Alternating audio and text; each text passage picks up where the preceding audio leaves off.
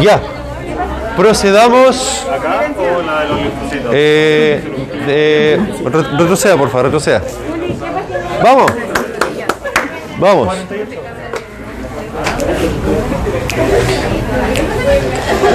Eh, ¿Puede retroceder otro poquito, Julián? Ya, ahí sí. Vamos. Vamos, sentémonos. O si quieren se quedan de pie, pero digamos, estemos, estemos en clase, estemos en clase, ¿ah? Presten atención. ¿Cómo? Presten atención. Sí, eh, eso, eh, estemos en clase, estemos en clase. ¿Qué pasó? ¿Qué le pasó? ¿Estaba, estaba bostezando? Me salió ahí. Bostezando con sufrimiento. Bien, entonces habíamos llegado al punto, voy a empezar a meter entre la muchedumbre. Oye, que un poquito hoy día.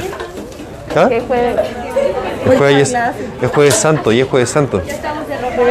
Recuerden que no hay que comer carne, no. No, la...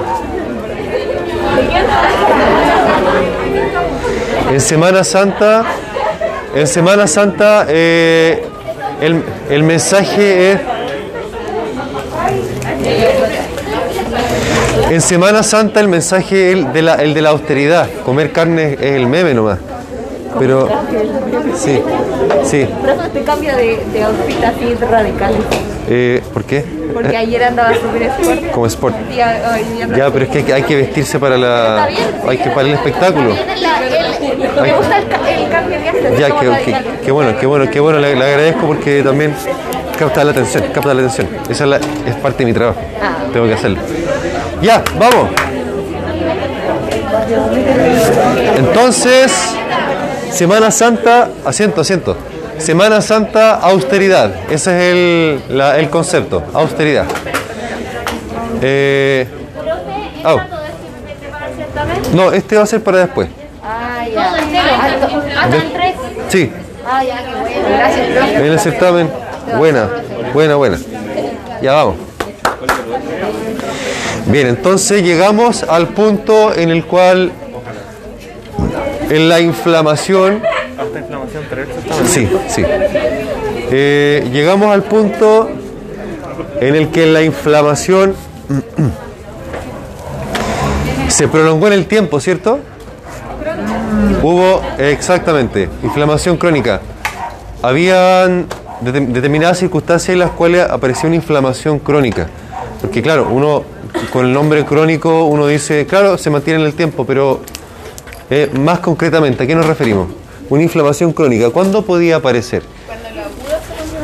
Eso, cuando una parte como una inflamación aguda, pero que se va manteniendo el injuriante, ¿cierto? Persiste en el tiempo. Es un posible escenario. Otro. Aparecer con síntomas crónicos desde el principio. Muy bien, desde el comienzo ser una inflamación crónica, porque hay, particularmente hay, hay patógenos que pueden producir una inflamación al tiro de características crónicas, tales como, ¿cuál? El típico, el más típico. De, de la inflamación crónica, ¿qué bicho produce inflamación crónica desde el comienzo?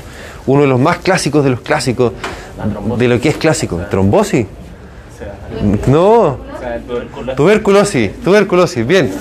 Bien, tuberculosis, exactamente. Uno, una enfermedad que existe hace siglos y que morirá cuando muramos nosotros, solamente ahí. Diga. Hasta el 3. Oiga, pero ¿por qué dejó su papel ahí? es que no es papel, es una galleta. Pero, ¿cómo lo dejáis votar? Que yo lo vaya a dejar ahí. no, es porque él tiene personalidad propia. La galleta. Y son dos. Veamos, veamos. ¿Y cuál era el otro escenario en el cual se podía presentar una inflamación crónica?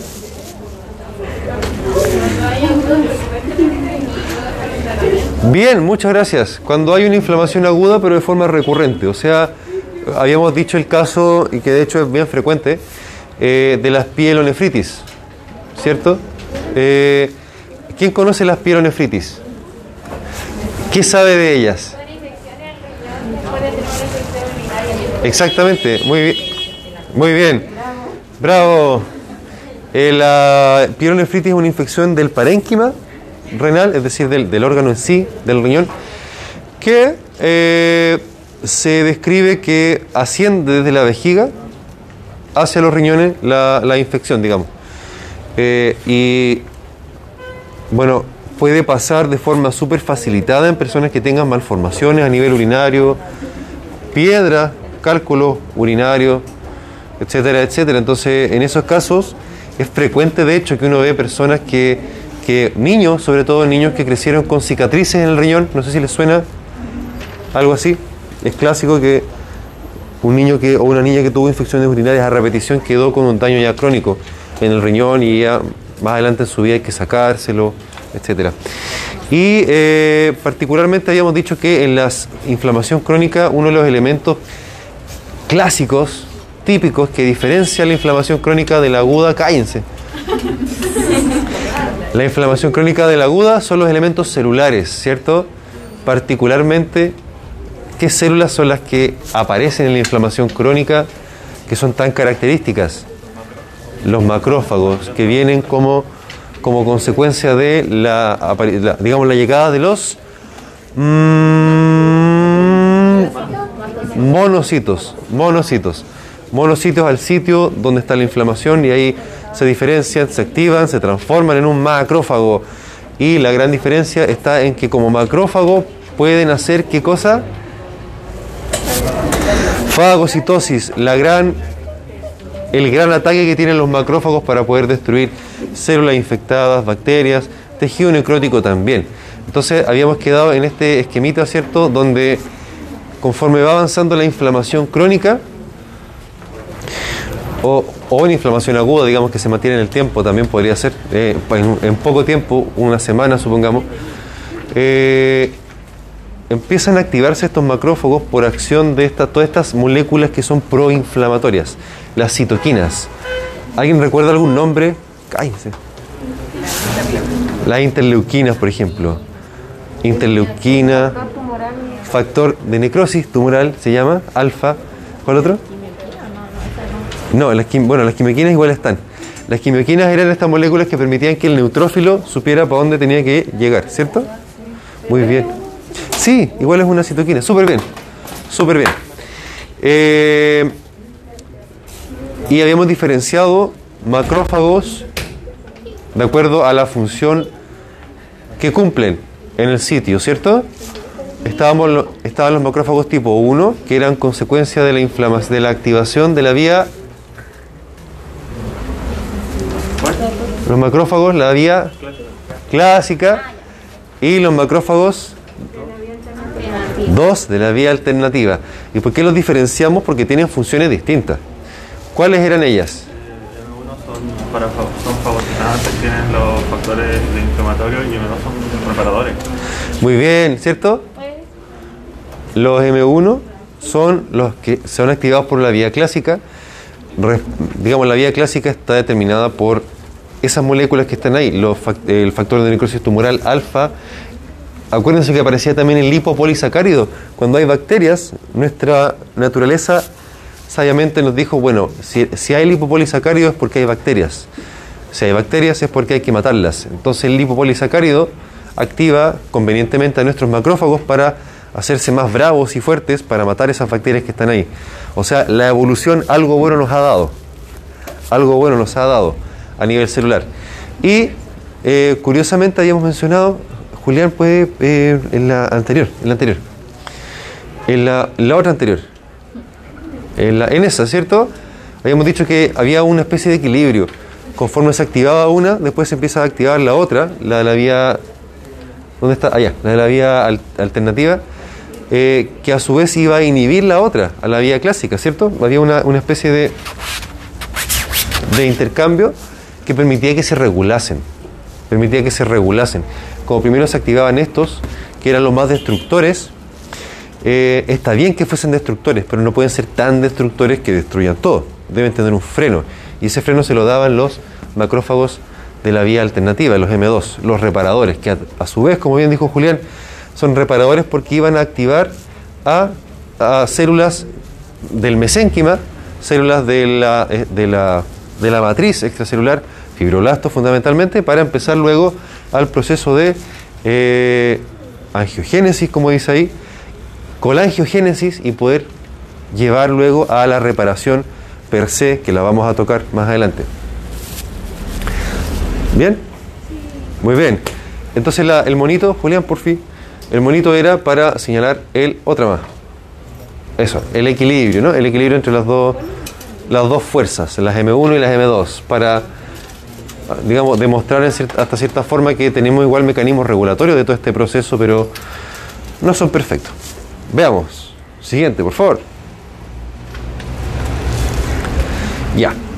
Otro tipo celular de gran importancia que eh, estaba apareciendo cuando esta inflamación aguda se prolonga en el tiempo o cuando ya ocurrió una infección por, esto lo, dijimos la vez anterior, es cierto, cuando ya se activan vías de inflamación crónica, aparecen células que sig- siguen siendo mononucleares, ¿cierto? Siguen siendo mononucleares como los monocitos y los macrófagos, que son los linfocitos, ¿cierto? Muy bien. Los linfocitos son células muy especiales porque además de, de- de seguir en la labor destructora que tienen los macrófagos en la medida que se cronifica la inflamación, además empiezan a activar todo el sistema inmune específico. Recuerdan que habíamos mencionado que teníamos barreras inespecíficas de inmunidad, como la piel. ¿Qué otra cosa podría ser?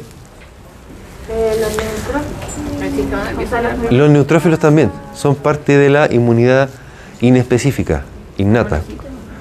Los monocitos también, todavía, sí, muy bien. Eh, e incluso cosas bien sencillas que uno da por sentado, pero que sirven como mecanismo defensivo del organismo, como la saliva a nivel oral, como en el caso de la pielonefritis, la orina. El flujo urinario permite que siempre haya una bajada de bacterias, no una subida. Por eso es que no hay que aguantarse el pipí. Niñas sobre todo. No hay que aguantarse el pipí, porque la orina arrastra todos los microbios y así prevenimos la cistitis. ¿Las flemas también son? Eh, la, a, a nivel respiratorio? Claro, sí, también. Muy bien. Porque además, como mencionaremos más adelante en la asignatura, las mucosas, la, perdón, las secreciones mucosas que están en la vía respiratoria tienen un contenido de inmunoglobulina. ¿Se acuerdan de las inmunoglobulinas? ¿Ah? Ah. Ajá, pero algo tiene en la mente. Muy bien. En nuestras superficies mucosas, entiéndase la eh, cavidad oral, también la vía respiratoria, tenemos mucosidades, como decía, ¿qué- ¿qué fue la que dijo? Ni me acuerdo. Y también tenemos inmunoglobulinas de tipo A, que lo vamos a retomar después, pero se las menciono como para que vayan familiarizándose con. Ahora, los linfocitos, sabemos de casi que por cultura general, pero también lo, vemos en enseñanza media, ¿cierto? Tenemos dos grandes tipos de linfocitos. Los linfocitos y los B, T y B, ¿cierto? Habíamos alcanzado a mencionar la vez anterior que a su vez los linfocitos T podemos diferenciarlo en dos subtipos de acuerdo a qué cosa.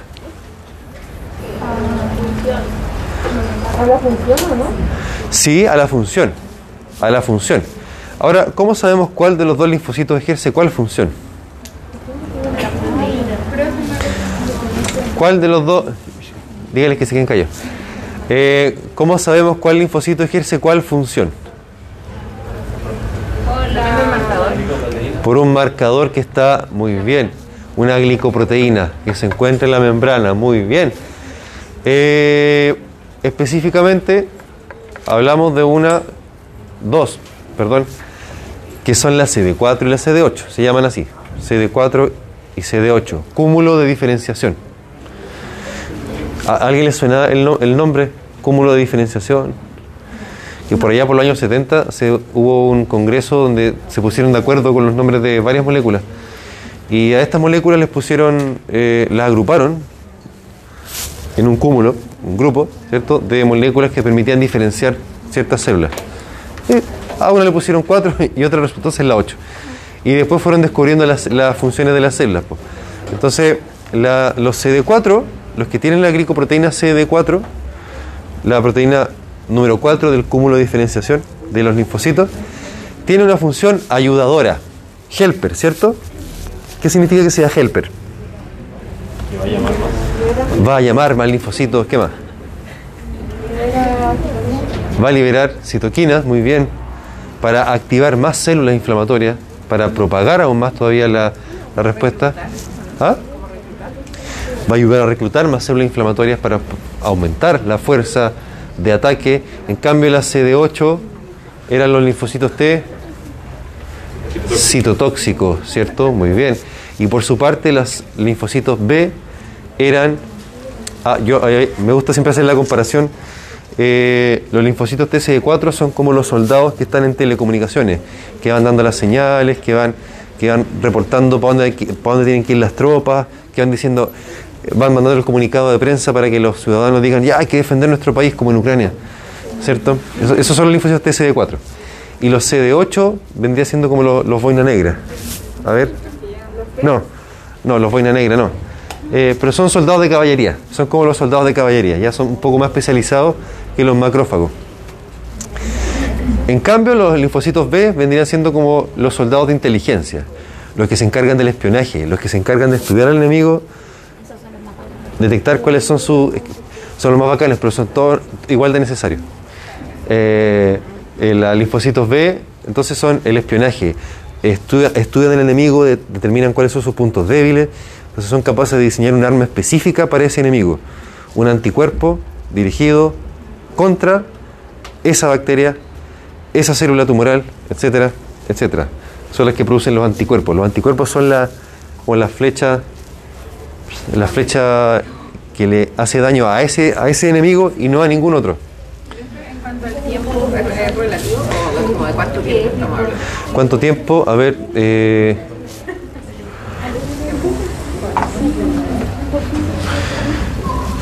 no me atrevería a darle ningún número. Depende Depende. de, de- de- depende ¿De qué? porque si ya es un injuriante ya conocido, eh, va a ser No, pues ya, ya se produjo el anticuerpo. Sí, pues ya el Pero anticuerpo pensemos la, la vacuna del coronavirus. ¿En cuánto tiempo decían que uno era inmune? Con- en tres meses. Con la vacuna, ¿sí? ¿Ah? No. Sepa. Había algunas que eran. Profe, cuando Uno uno se se con la inmunidad, no sé. No sé. Dependía. Pero también la, la inmu- la inmunidad duraba un tiempo, ¿cierto? Al principio. Cuando uno se enferma, eh, por lo menos con el Omicron, uno queda tres meses protegido contra eh, cualquier coronavirus y seis meses contra el mismo Omicron. Pero al final iba a depender. Iba a depender de Va a cada... depender porque al final Hay gente que no queda con la inmunidad, hay gente que Es cierto. sí, hay gente Cada persona responde y eso vale, vale para todos los, para todos los patógenos. Eh, pero el- son periodos de semanas a meses, al fin y al cabo. Salvo que haya una inmunodeficiencia. Y ahí ya cambia... que no se pueda volver a, no te pueda volver a dar porque ya eres inmune Ay, la, esta como de puntitos que Ah, la peste. La. La varicela. la varicela. La varicela. Esa eh, no, da, no da como varicela igual. varicela que dicen que cuando es mejor como de chico porque cuando uno es grande es como peor. Yo no me Sí. he contagiado. Ahora, igual, igual existe la vacuna. ¿Ah? La peste no es la que- Ah, la tampoco. A mi, a mi hermana le dio y le dio mi mamá. Y mi hermano se me al tiro. Pero mi mamá fue el cama de No me acuerdo que lo podíamos hacer. A mí nunca me dio y me juntaron con mi Se salvó. Pero igual sería bueno que se... Pero se, podría vacunar. También sí, a mi mamá le dijeron que lo más probable es que quizás nunca me diera porque se me juntaron con alguien que tenía varicela y no me. Sí, ahora ante la duda a veces es mejor vacunarse nomás. Pero es la posibilidad, ya. Avancemos. ¿Ah? No, bueno, depende. Es que peste es un término genérico. Eh, la peste cristal es viral, de origen viral, un virus de la familia herpes. La peste de la cacheta o la peste de la... Ni me acuerdo de las pestes, el, nombre peste es inespecífico, es como hablar de gripe, como hablar de gripe, influenza, porque la gripe puede ser también por coronavirus, pero la gripe, digamos, es un nombre coloquial, un nombre coloquial. Ya, siguiente, vamos. ¿Qué pasó? No pasó. Se activan entonces para amplificar y propagar. ¿Qué dice ahí? ¿Quién, quién puede leerla, por favor? ¿Quién puede leerla? Ya, eso, dele, por favor. Ya. Se activan para amplificar y promover la inflamación, de modo que entre a participar en el proceso del sistema inmune y la respuesta adaptativa a la gente patógena. Adaptativa, o sea, el sistema inmune específico. ¿Qué más? Mayoría pero también juegan un rol preponderante en el desarrollo de enfermedades autoinmunes donde la molécula que dio origen a la enfermedad no siempre se conoce. Se conoce enfermedades como el lupus. ¿Les suena el lupus? Es una enfermedad autoinmune donde uno produce anticuerpos contra células. Bueno, ¿quién va a hacer la clase? ¿La hace usted o lo hago yo?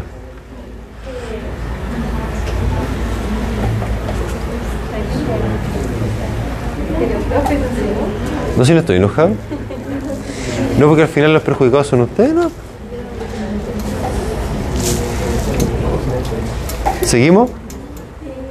Veamos, entonces, la enfermedad autoinmune es una enfermedad en la cual el cuerpo produce anticuerpos contra estructuras de uno mismo, ¿no? receptores de uno mismo, membranas de uno mismo, proteínas de membrana de- del cuerpo, eh, sea cual sea el territorio. Generalmente atacan, atacan en masa, en patota a toda la estructura, a la piel, a los bronquios, células cardíacas, células renales, etcétera. Y eh, el, culpable, digamos, el, el maldito que inició la reacción nunca se encuentra, no se, no se, lo- no se logra identificar hasta este minuto. Por lo demás, eh, se postula que hay varias teorías, varios mecanismos por los cuales uno llega a tener una enfermedad autoinmune, no una sola. Entonces, al siglo XXI todavía esa, esa respuesta no está zanjada, no está completamente respondida. Por eso dice que el, el elemento que dio origen a la enfermedad no se conoce. Eh, pero sí se sabe que hay anticuerpos, hay, hay complejos antígenos anticuerpos, etcétera, que vamos a mencionar más adelante también. Eh, pero que finalmente es el mismo sistema, el inmune, son las células linfocíticas, las productoras de anticuerpos también, que son las que participan en infecciones, como podría ser una meningitis, podría ser la tuberculosis, podría ser la infección por coronavirus, las mismas que producen la enfermedad autoinmune. Entonces, es re interesante el, sistema inmune, que lo veremos también más adelante. Deme la siguiente, por favor, Julián. Se diferencian ya linfocitos T y linfocitos B, ya lo habíamos dicho, la- las glicoproteínas de la membrana, CD4 o CD8. Vamos, deme la otra, sí. Julián, por favor. Eh, se diferencian, ya la helper libera gran cantidad de citoquinas, que fue lo que dijimos. Es el soldado de las telecomunicaciones que va liberando cartas para allá, cartas para acá, para decir dónde hay que activarse, a quién hay que activar, etcétera. Deme la siguiente, por favor, Julián. Bueno, más, más fotos de lo mismo. Ahí ven, eh, ya, los linfocitos B eh, son los que van a estudiar al enemigo y van a determinar cuál es la secuencia genética que sintetiza una proteína que se parece a la del enemigo para poder construir un anticuerpo que se acople con ese antígeno, que es la proteína del enemigo, para poder empezar a fabricar en masa esos anticuerpos y mandarlos al torrente sanguíneo a atacar. ¿Qué pasa? Estas señales son como quimiotaxis, ¿no? No, ¿O eso se aplicaba solo para la... sí, quimiotaxis para los neutrófilos. factores quimiotácticos que servían, eran las señales que iba detectando el radar del neutrófilo para ir pip, pip, pip, pip, pip, pip, pip. Aquí está la bomba. No. Y ahí la eliminan. Ahí la eliminan. Como, como un detector de minas antipersonal. ¿Han visto cuando van pasando con el, el detector de metales? Pip, pip, pip, pip. Aquí está. Ya, eso. Vamos. Démela. Ah. Los, los linfocitos B, cuando empiezan a producir anticuerpos, empiezan a producir un anticuerpo que el tiro funciona y empiezan mandando al tiro. Justamente Van probando. van probando, Ok. porque el desarrollo de las inmunoglobulinas va, va haciendo desde la menos compleja hasta la más compleja. ¿Cuál es la menos compleja? Usted la dijo hace un rato. La M. A ver, no sé si puse las fotos de eso. No. Ah, ¿se acuerdan que dijimos que los eosinófilos eran células que aparecían en dos grandes grupos de enfermedades? La alergia. Alergia es una y... La parasitaria. Muy bien, maravilloso. Deme la siguiente, por favor. Los mastocitos similares significan que hay alergia, pero a diferencia de los eosinófilos que están en la sangre circulando y uno los detecta con el examen de sangre, los mastocitos están ¿dónde están? antecedente de los choques anafilácticos y cuando Sí. la la- Pero eh, anatómicamente, histológicamente, ¿dónde están? En los distintos tejidos. No están en la sangre, sino que están estacionados en los tejidos. O sea, los dos significan alergia, pero estos están Pero tejidos como la piel, así, en los tejidos como la piel, tejidos asociados a mucosa, etcétera. También están presentes en los tejidos. Sí, sí, sí, sí, están ahí como los macrófagos, no están en la sangre, sino que están en, anclados en los distintos tejidos, en la piel, etcétera. Deme la siguiente. Neutrófilos también van a aparecer. No olvidemos que es una inflamación al fin y al cabo. Muy crónica puede ser, pero sigue siendo una inflamación. Por tanto, en mayor o menor medida, igual van a haber neutrófilos. No, no hay exclusividad. Igual participan. Solamente que predominan los monocitos y macrófagos. Y linfocitos en la medida que va avanzando el proceso. Eh, dame la siguiente. Destrucción tisular y o necrosis. Otra de las características que habíamos mencionado que eran típicas de la inflamación crónica y que la diferencia de la inflamación aguda. Muy bien. Deme la siguiente, por favor, Julián. ¿Qué dice ahí? ¿Quién puede leerlo? ¿Quién puede leerlo? Andy, podría leerlo a lo mejor. Perdón. Sí, sí. Destrucción tisular, el tejido, sea cual sea, donde ocurrió la inflamación, que ya perdió la estructura. ¿Cierto? Eh, Andy, por favor, vamos, dale. Ambos fenómenos forman parte de las consecuencias que se pueden encontrar en un tejido sometido a inflamación crónica. Muy bien. En general marcan una diferencia histológica con una inflamación aguda, considerando ciertas salvedades como aquellas inflamaciones agudas que tengan gran intensidad o que tengan origen isquémico. ¿Se cachó, no? Que en general, si uno ve un corte histológico o uno recibe una biopsia de un paciente, eh, hay ciertos patrones que son clásicos de inflamación crónica, pero también pueden haber, ciertas excepciones, más bien dicho, eh, donde a lo mejor una inflamación aguda de gran intensidad puede parecerse una inflamación crónica. A lo mejor una inflamación eh, de origen isquémico también podría parecerse una inflamación crónica. Entonces hay que tener esas salvedades, pero en general hay patrones que les son características a la inflamación crónica. Por eso vemos toda esta materia y digamos, por eso les digo siempre que tiene utilidad para la vida. Vamos, la siguiente, por favor, Julián. Vamos a ver qué dice. Eh, ¿Qué tenía que decirles aquí? Bueno, el, ya, ya, hablamos, ya hablamos de la necrosis, sabemos que es la necrosis, ¿cierto? Eh, desde el punto de vista del tejido ahora, pasando de la célula al tejido, eh, cuando hay necrosis, en general, bien en general, no es exclusivo, pero sí, cuando hay necrosis se considera que hay inflamación crónica. Es decir, a la inversa, si yo veo un tejido, eh, un paciente que tiene una lesión inflamatoria, una placa inflamatoria en alguna zona de su mucosa oral, eh, y que de acuerdo a lo que voy recabando en mi interacción con ese paciente, esa inflamación lleva ya harto tiempo, lleva un par de meses, y tiene, y tiene mal aspecto esa zona eh, inflamada. Podría ser, por ejemplo, una úlcera. ¿Alguien conoce las úlceras? Las úlceras del estómago. ¿Alguien? ¿Úlceras orales las conocen? ¿Las han visto? ¿Qué, qué es una úlcera? Una llaga. Una úlcera es una herida, ¿cierto? Es, un- Pérdida del es una pérdida justamente de continuidad. Eso es una mucosa. Puede ser una mucosa, pero también puede ser en otra parte, en la piel. ¿Alguien, ¿alguien ha visto escaras? ¿Le llaman escaras? Cuando Las personas que están postradas que les salen. Sí, sí, ah, y a uno, si uno no es perrito ni viejito también le puede pasar, porque el, el mecanismo es la presión continua, la presión continua. Entonces, si yo estoy, supongamos, estoy en una cirugía muy larga y no me movieron en las 10 horas que duró la, la- la operación, podría eventualmente igual salirme una escara. Eh, el concepto clave es la solución de continuidad. Eh,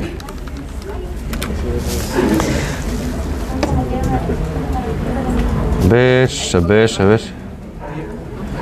¿Qué me podría servir?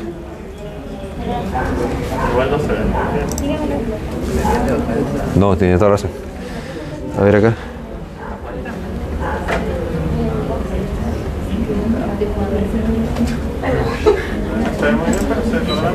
Y esta. Déjenme ver. Esta podría ser.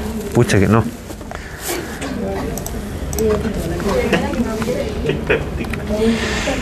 Eh, péptico se refiere al exceso de, ácido. Porque las enzimas que se activan con ácido, las peptasas, fa- facilita, facilita que ocurra. ¿Alcanzan a ver ahí o no? ¿Alcanzan a ver? Miren, eso es una úlcera gástrica. ¿Ah? ¿Le dan miedo? ¿Cómo le dan miedo? No, por. Uy, tiene diversos mecanismos. En lo principal, vean, vean lo- los monitores. Lo principal que, que ocurre es que las defensas normales del epitelio del, est- del estómago se pierden. Entiéndase la irrigación del, del epitelio. De ahí, ¿se acuer- si vimos, ¿se acuerdan que vimos lo de las prostaglandinas y los antiinflamatorios? En algún minuto lo mencionamos, ¿cierto? esa misma la inhibición del ECOX-1, ¿cierto? Baja, se baja las prostaglandinas, con lo cual la dilatación de los vasos sanguíneos normalmente que ocurre en el epitelio del estómago y del duodeno se pierde. ¡up! Por tanto, la guatita queda más expuesta a dañarse y repararse con dificultad. Y finalmente, como que gana, gana el ácido, gana la comida y termina por ulcerarse, y ulcerarse, y ulcerarse crónicamente. Entonces, como es una inflamación crónica, es perfectamente plausible que todo eso negrito que está ahí tenga puntitos de necrosis. De necrosis. Si uno hace una biopsia de, ese, de esa úlcera en la guatita, eso está dentro, dentro del estómago.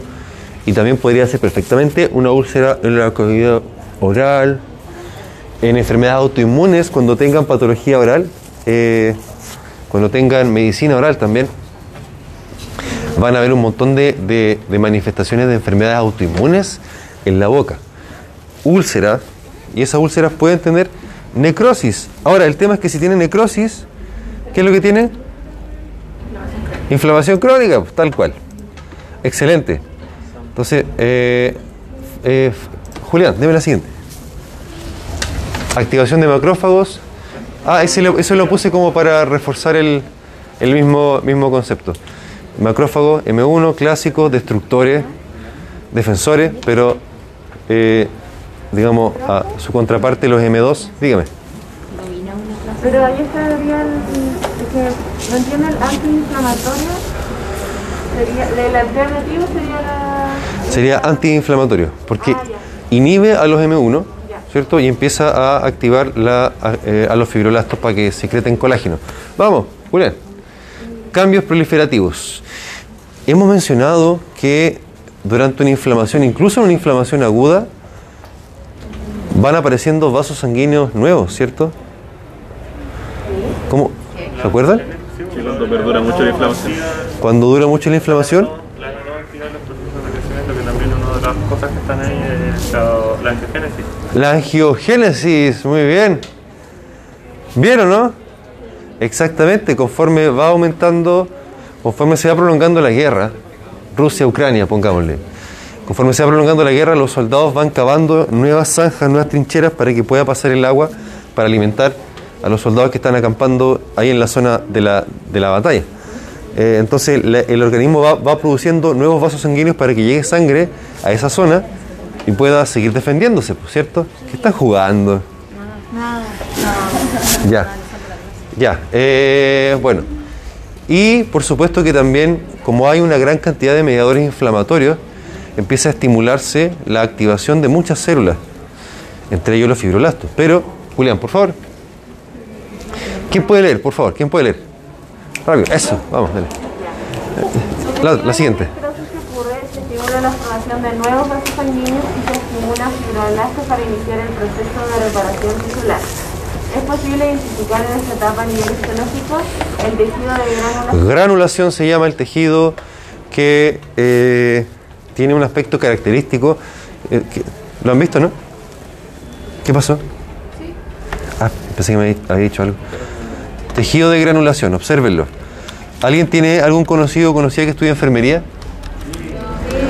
Pregúntenle cómo es el tejido de granulación y se les van a encender los ojos de felicidad. Eh, supongo que en tercero. Creo, porque, miren. Ah, Eso tenía que ver con el trato de- del tejido epitelial. eh, no, no, no. Lo que pasa es que el tejido de granulación. Ahí está.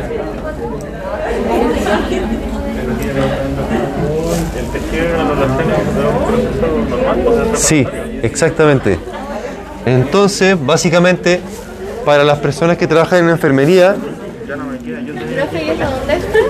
eso en la piel. En la piel puede haber sido el talón, ahí hay un, ahí hay un dedo de la mano. ¿Ah? ¿Y por qué se hace eso? No, no, el tejido de granulación es lo que aparece durante la inflamación crónica, que es un tejido muy rico en vasos sanguíneos, por eso es tan rojito, tan intensamente rojo, porque ahí está sucediendo gran, gran llegada de sangre con, con eh, factores de crecimiento y estimulación de fibroblastos para poder rellenar ese, ese pedazo de piel que se perdió, para poder cicatrizar ese, ese, ese forado que quedó, etc. Entonces les decía yo que las personas que estudian enfermería vibran cuando ven un tejido así, porque significa que la, la herida está sanando bien, que está llegando sangre como debe llegar, que está activándose las células como debe, debe llegar. Claro, están, están ahí, están ahí actuando, están evolucionando, están llenando el pedazo que le sacó el, el- el injuriante al paciente. ¿Ah? Dígame. Eh, no, el tejido de granulación es, es lo normal. Sí, al revés. No, es que esa, esa herida que está con tejido de granulación se está cerrando. Se está cerrando. Una persona con diabetes, miren, Hubiésemos visto, hasta la semana pasada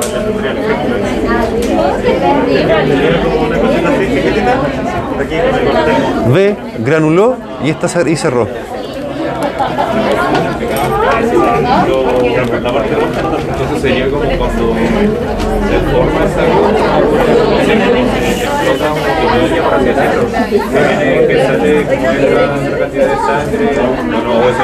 ese es es, claro, ese es tejido normal. Eso queremos que se forme. Porque ese tejido de granulación está rico en vasos sanguíneos, rico en nutrientes, en agua, en soluto, está activándose la célula, entonces se puede, se empieza a rellenar. Todo lo que se destruyó se empieza a reemplazar por tejido fibrótico, que es bueno. Es bueno, queremos que esté así.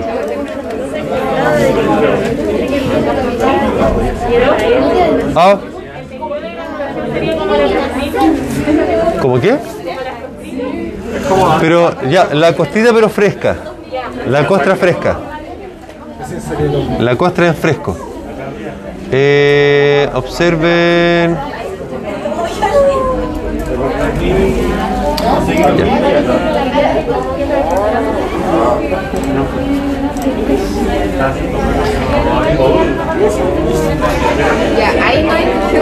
Ya. Eh, ¿Cierto? Pero eso está infectado. Ahí puede estar infectada así. Atención, atención. Como lo señaló Daniela, aquí no hay tejido de granulación, claramente, ¿cierto? Eh, ¿ah? No hay nada. No hay nada de granulación. Eh, sí, muy probablemente, lo más probable es que esta persona no sienta nada, no tenga dolor. Porque, porque, por, ya, ¿por qué sucede? Como iremos aprendiendo, como iremos aprendiendo en la, eh, conforme pasen los meses y los años en esta carrera, la diabetes, cuando está descompensada crónicamente, va generando lo que se denomina una neuropatía diabética, ¿cierto? Que daña las terminales nerviosos motores, por una parte, pero también sensitivos. Eh, entonces, el pie de una persona con diabetes que está descompensada empieza a deformarse porque sus músculos pierden, pierden todo, todo control. El pie queda como una bolsa de huesos, así se, así se, le, se le describe. Bolsa de huesos, sí. No, mire, mire. Pero, ¿qué le pasó? Eh, ah, estaban comiendo. ¿Ah? No. No.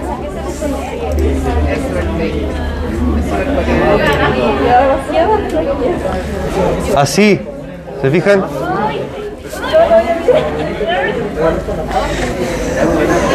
Ya, pero miren.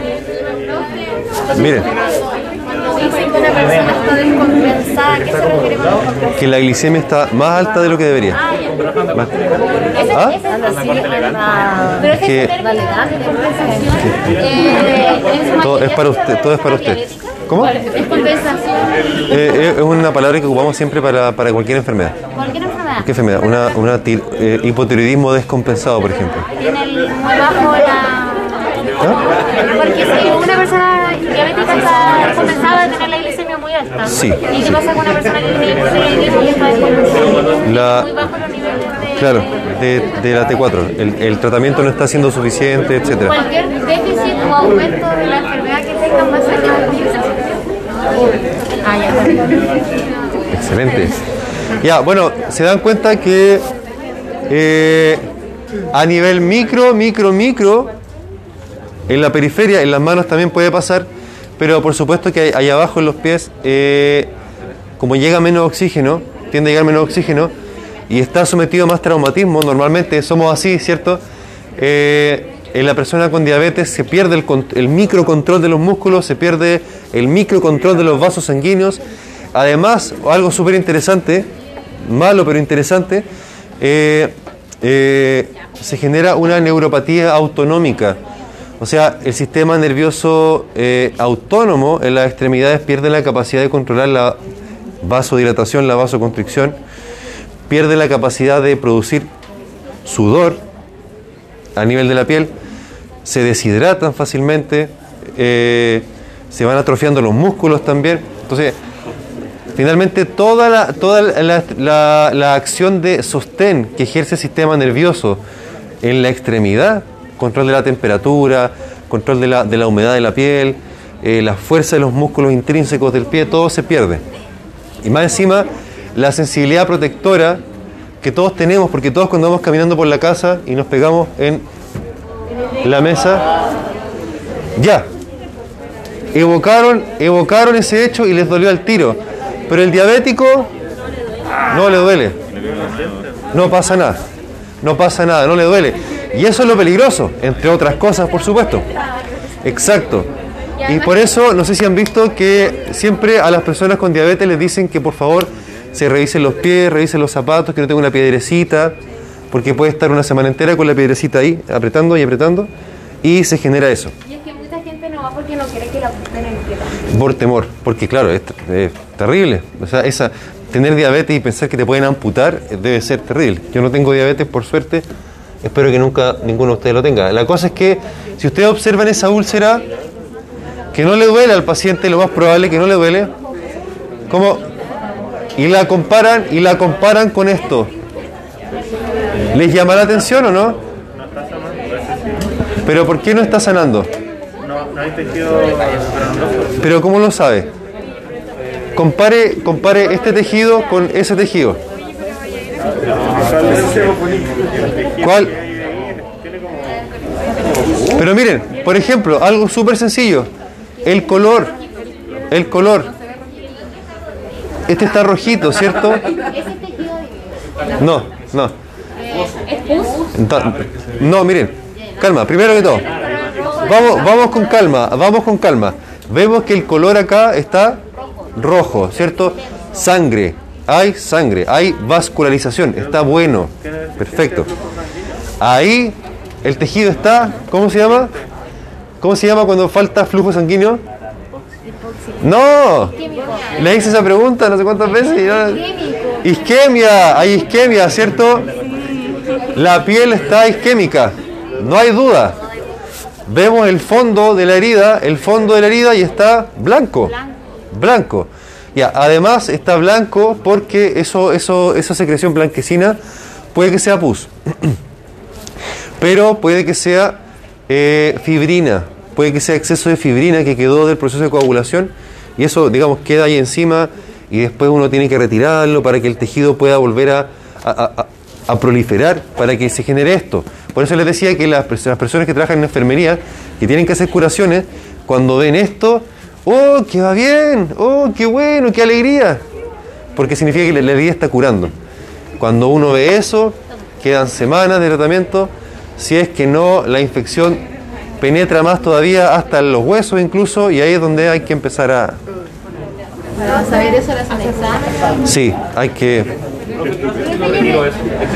¿Ah? Se va a demorar más en sanar. Ahora, si esa, si esa herida queda abierta por más tiempo, es cuestión de tiempo que se infecte, y en el diabético...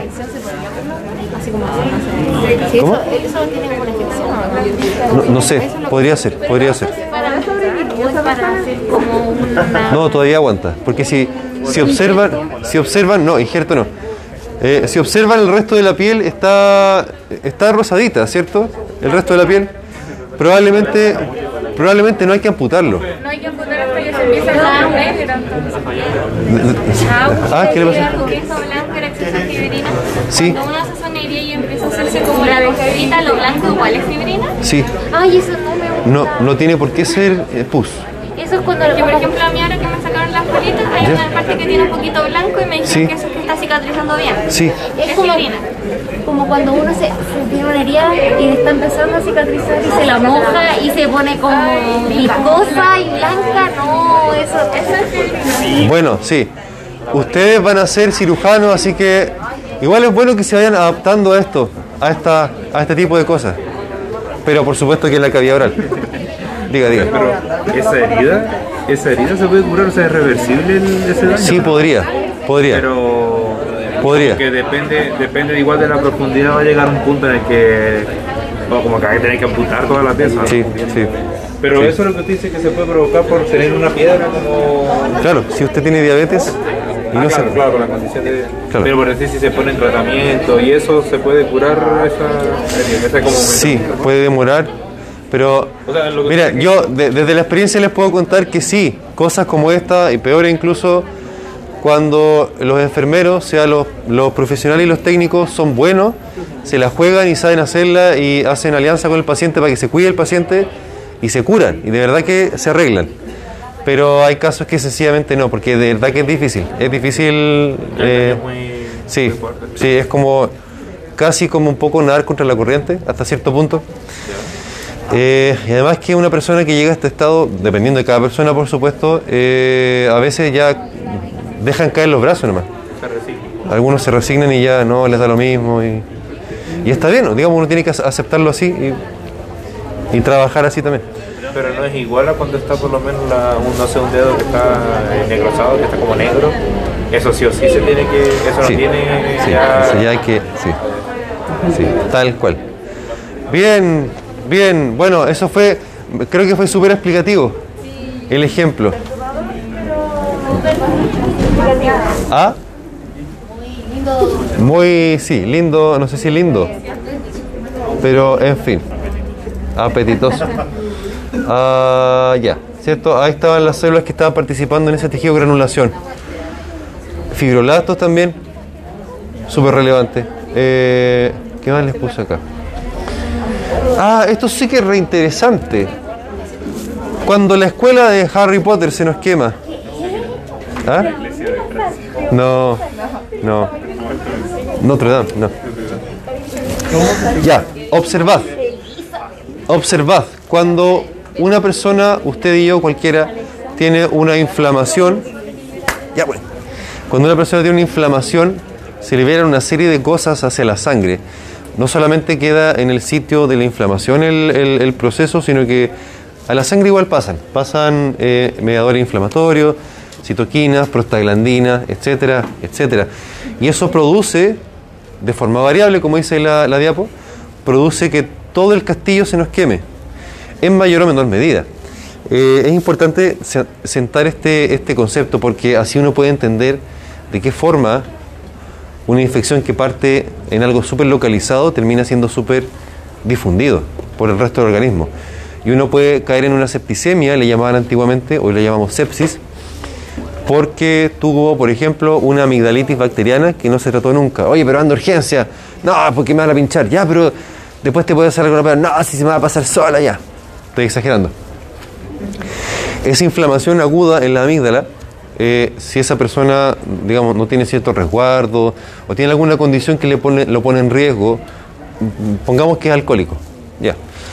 Eh, esa inflamación aguda, originalmente aguda de esa zona, puede llegar a, propagarse, como digo, al resto de los órganos y eso ya genera una respuesta infecciosa sistémica que se llama sepsis. Eso ya harina de otro costal.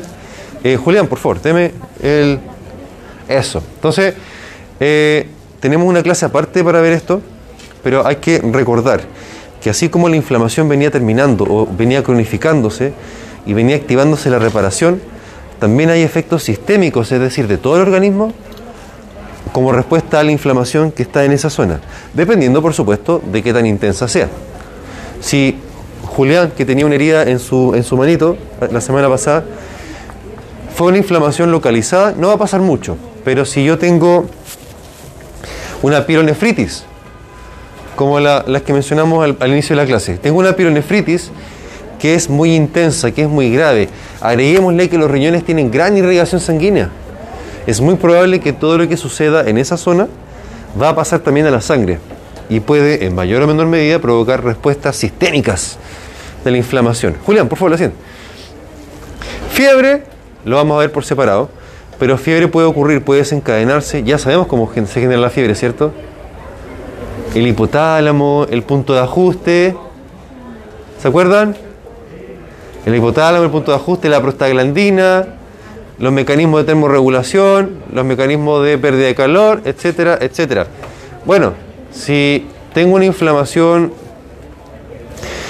de suficiente intensidad, aunque sea localizada, como nos ocurre con las amigdalitis bacterianas, igual me puede dar fiebre por la salida hacia la sangre de la molécula inflamatoria que está ahí.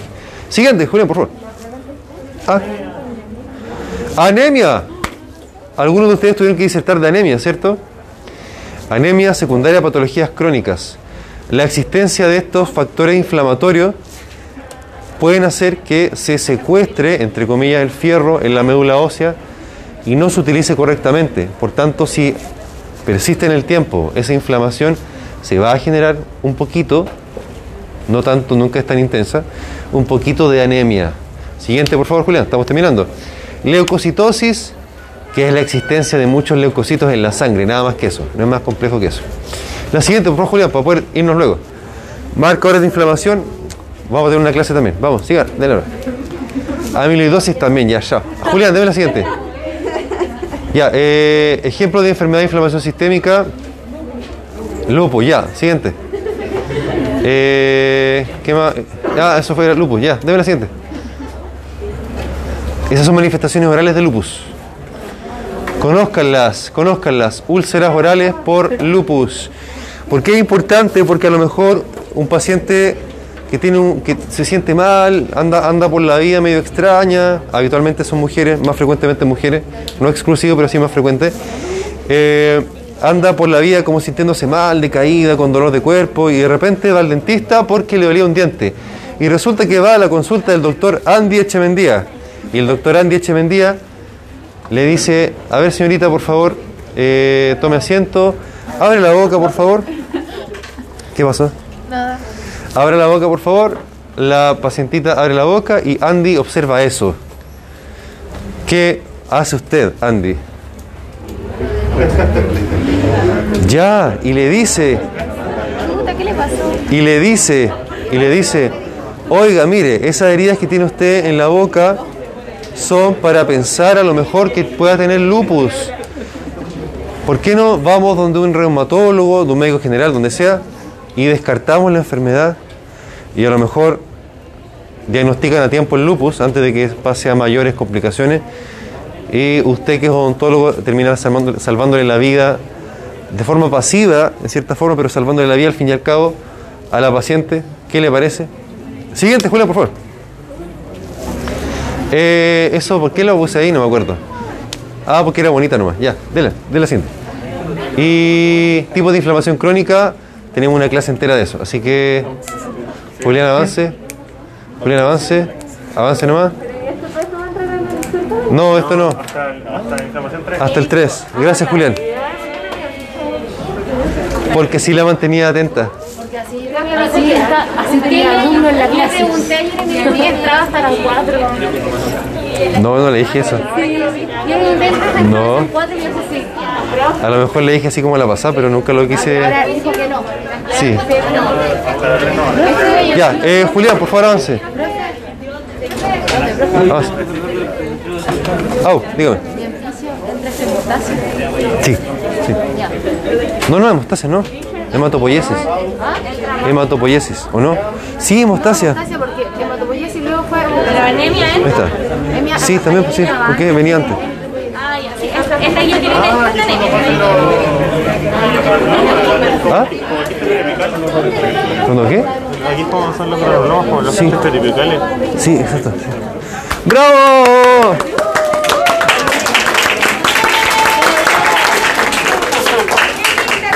Y fuera. No, no lo hice tampoco. Oh, dígame, dígame. Gracias, Julián. Muchas gracias.